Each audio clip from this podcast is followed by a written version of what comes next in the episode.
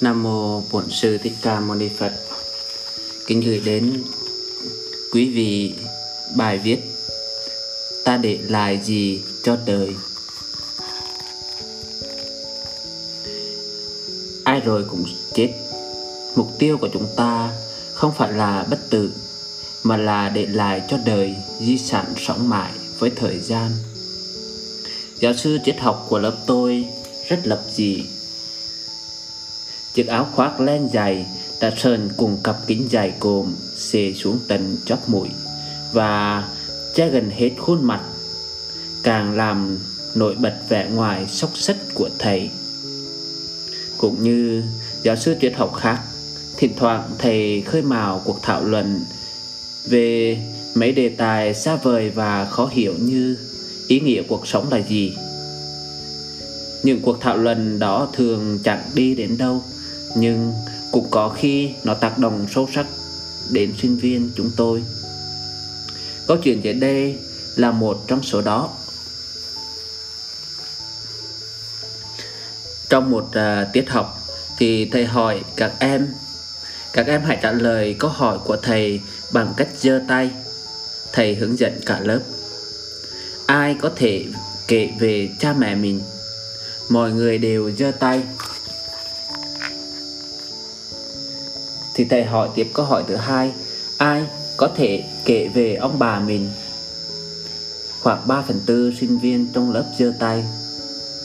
Và câu hỏi tiếp theo, vậy em nào có thể kể về ông bà cố của mình? Chỉ 2 phần 3 số 60 sinh viên giơ tay.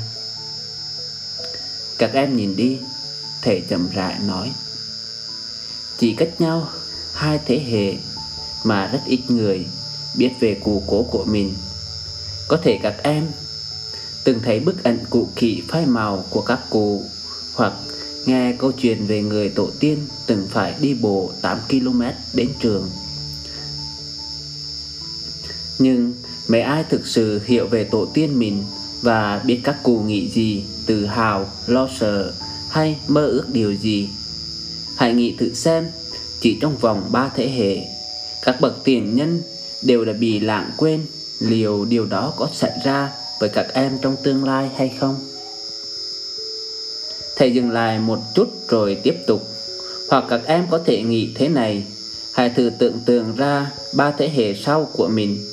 Lúc đó các em không còn sống nữa và cháu trách của các em sẽ ngồi trong lớp học này. Thế hệ sau sẽ nói gì về các em?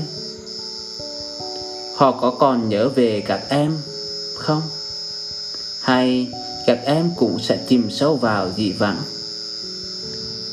Cuộc sống của các em sẽ là lời cảnh báo hay là tấm gương sáng cho con cháu mình? Các em sẽ để lại di sản nào? Sự lựa chọn là của các em. Hôm nay, lập chúng ta dừng ở đây thôi. Không sinh viên nào lập tức đứng dậy ra về như mọi khi. Mọi người đều ngồi lại và suy nghĩ về lời thầy nói.